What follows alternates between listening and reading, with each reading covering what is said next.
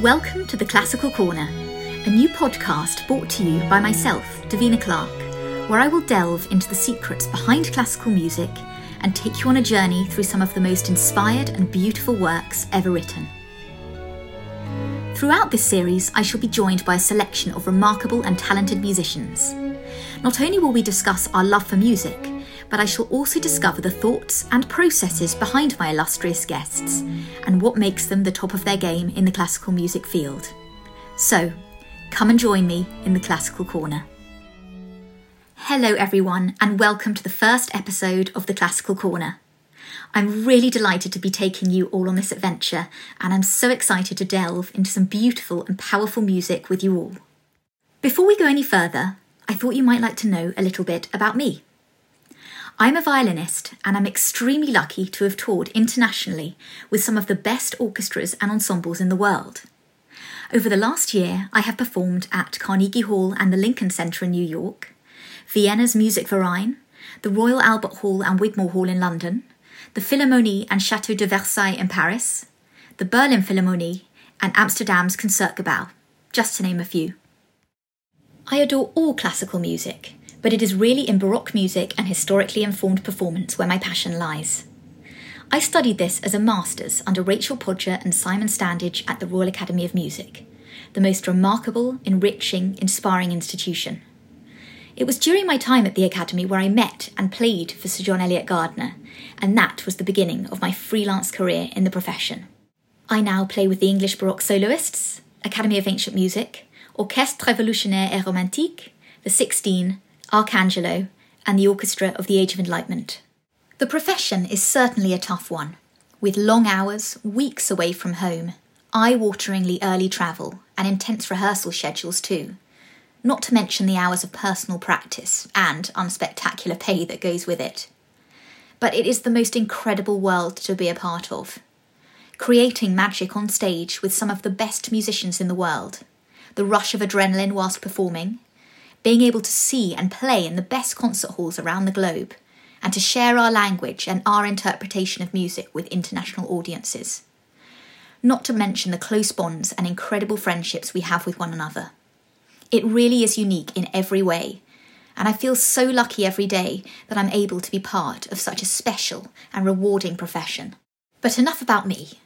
In today's episode, we are going to travel right back to the Baroque era which, as I've mentioned, is undoubtedly my most favourite period of music composition. The dates between 1600 and 1750 was a time of prolific output, which resulted in a multitude of extremely notable composers. We can split the Baroque period into three eras. The early Baroque brought us composers such as Monteverdi, Gabrieli, Gibbons, and Schütz. The Middle Baroque, Lully, Purcell, Buxtehude, and Biber not Justin, in case you're wondering.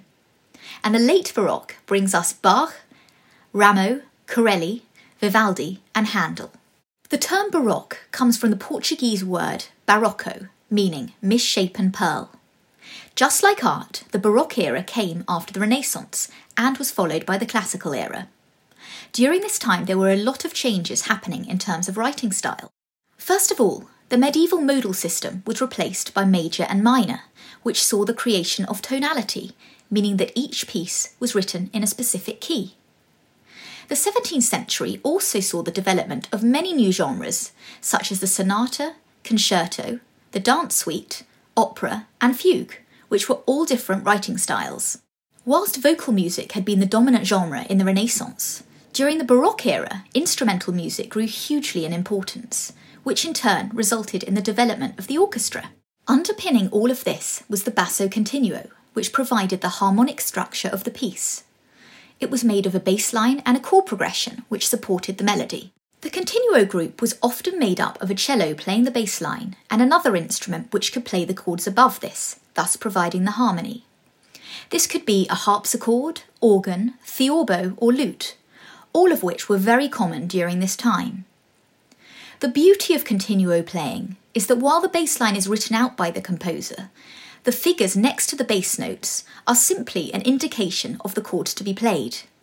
How these were played and how the harmony was realised was up to the discretion of the performer, meaning that through improvisation and imitation of motifs in the melody, the Continuo team, as a whole, were able to make every performance completely different.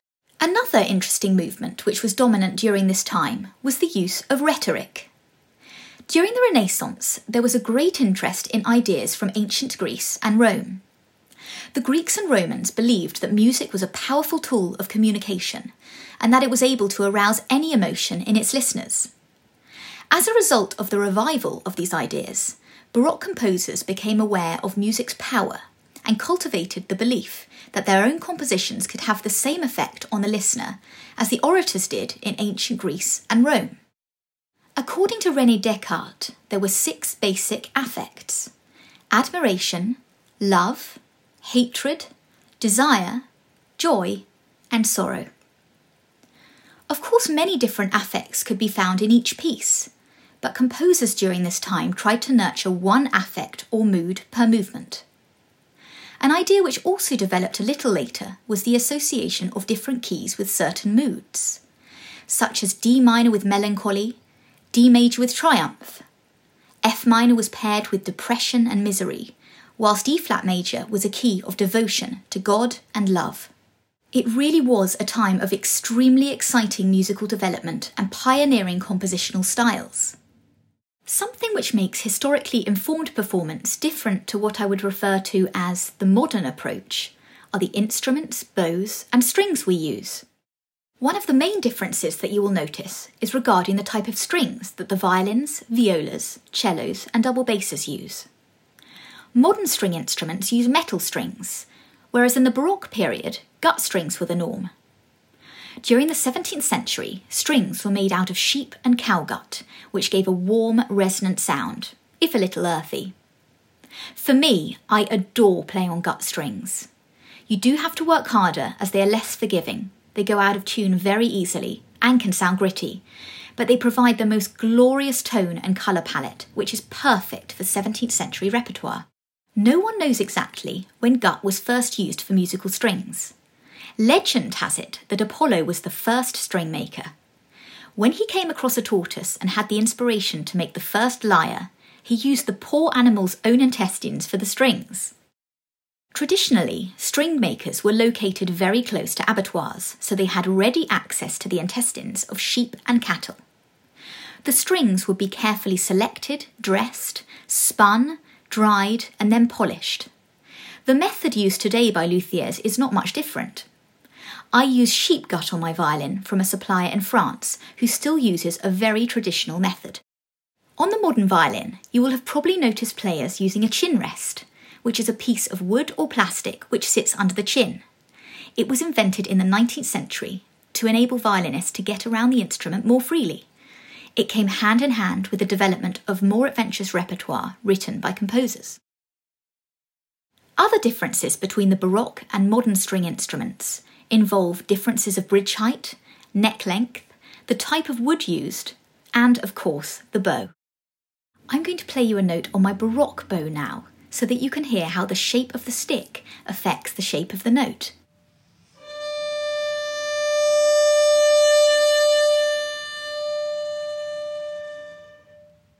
In comparison, the modern bow has a straight stick. It was Francois Tourte who was a pioneer for the development of this in the 18th century. This shape allows for an even sound to be created throughout each bow length, creating longer, more singing melodic lines and a more direct, sustained sound. This is something which suited the repertoire of the time. I'm now going to play you a note on my modern bow so that you can hear the difference between this and the curved Baroque bow. You should be able to hear too how the sound is sustained.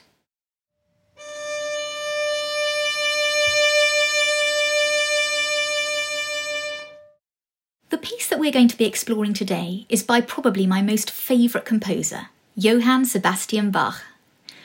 Bach was a German composer and musician during the Baroque period. Born in 1685 to an extensive musical family in Eisenach, he's generally regarded as one of the greatest composers of all time. Bach enriched the German style of composition through his mastery of counterpoint, harmony, and use of motifs. He also adapted styles of rhythm, texture, and compositional forms due to his influences from Italy and France. As well as passions, motets, concertos, and suites, Bach wrote hundreds of sacred works, especially cantatas, during his time in Arnstadt, Mühlhausen, and Leipzig. These works not only demonstrate Bach's remarkable craft, but also his devout relationship with God and the Lutheran Church. However, the piece we're going to look at today is one of his secular or non religious works. Bach's Orchestral Suite No. 3 was written in around 1731 when Bach was cantor of the Thomasschule. During his time in Leipzig, he wrote four orchestral suites. However, despite being called 1, 2, 3, and 4, they were not actually written in this order. Suite number 1 dates from 1723, whereas suite number 2 survives in manuscript form from 1738, which is actually later than when suite number 3 was written in the 1730s. Although they were called orchestral suites, the makeup of said orchestra during Bach's time was rather sketchy.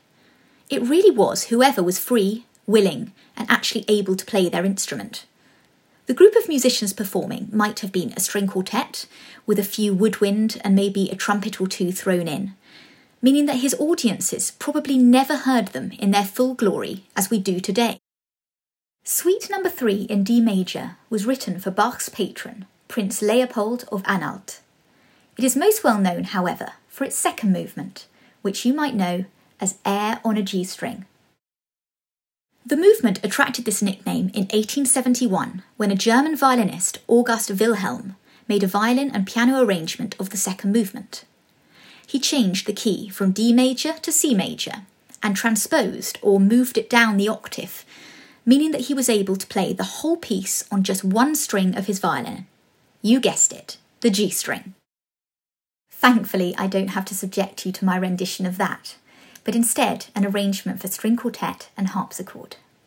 The original scoring is for basso continuo and upper strings, viola and two violins, so it actually works very well in this arrangement, even if we have lost one or two fiddles along the way. I made the backing track myself, along with some wonderful colleagues from the Academy of Ancient Music. I shall play the melody for you over the top now. You will be able to hear a walking octave bass line in the cello. The harpsichord joins in with this, but in addition adds harmony relating to what Bach suggests by his figures. You will be able to hear throughout how the harpsichord improvises in response to motifs and patterns used by the other instruments. I've mentioned before that in the 18th century, D major was associated with triumph. However, this to me feels pure and sublime. The first section starts in D major but ends in A major, a key of innocent love. In the second section, we begin in A but move to B minor in the middle, a key of patience and calm. We then, of course, return to the home key of D major for the closing cadence. On top of the continuo and walking octave bass, the melodic line weaves in and out, Bach has already made the tune, as such, rather elaborate, with twists and turns written out for the performer already. However, there is always room for a little bit more, so I shall try to add just a touch of ornamentation on the second time of each half. Ornamentation is just as it sounds, embellishing something which already exists just to make it prettier or different. You could look at it in the same way that you hang an ornament on a Christmas tree, for example just to jazz up what's already there, I suppose.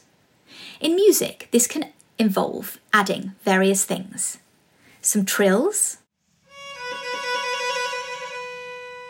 scales, or passing notes. Anyway, those are some things to look out for. In the meantime, here is my performance of Bach's Air from his orchestral suite number 3.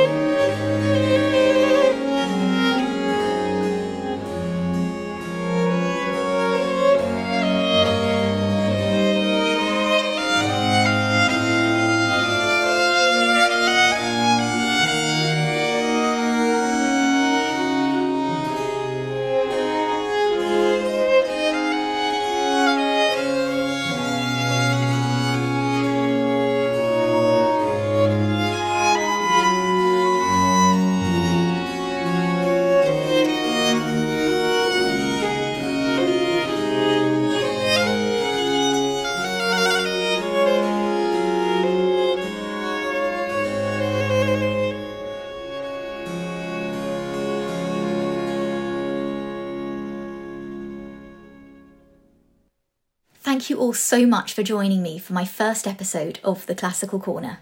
It was a joy to share all things Baroque with you. I hope you'll join me again next time when we shall continue to explore some more glorious music together. But in the meantime, I wish you all a wonderful week. Goodbye.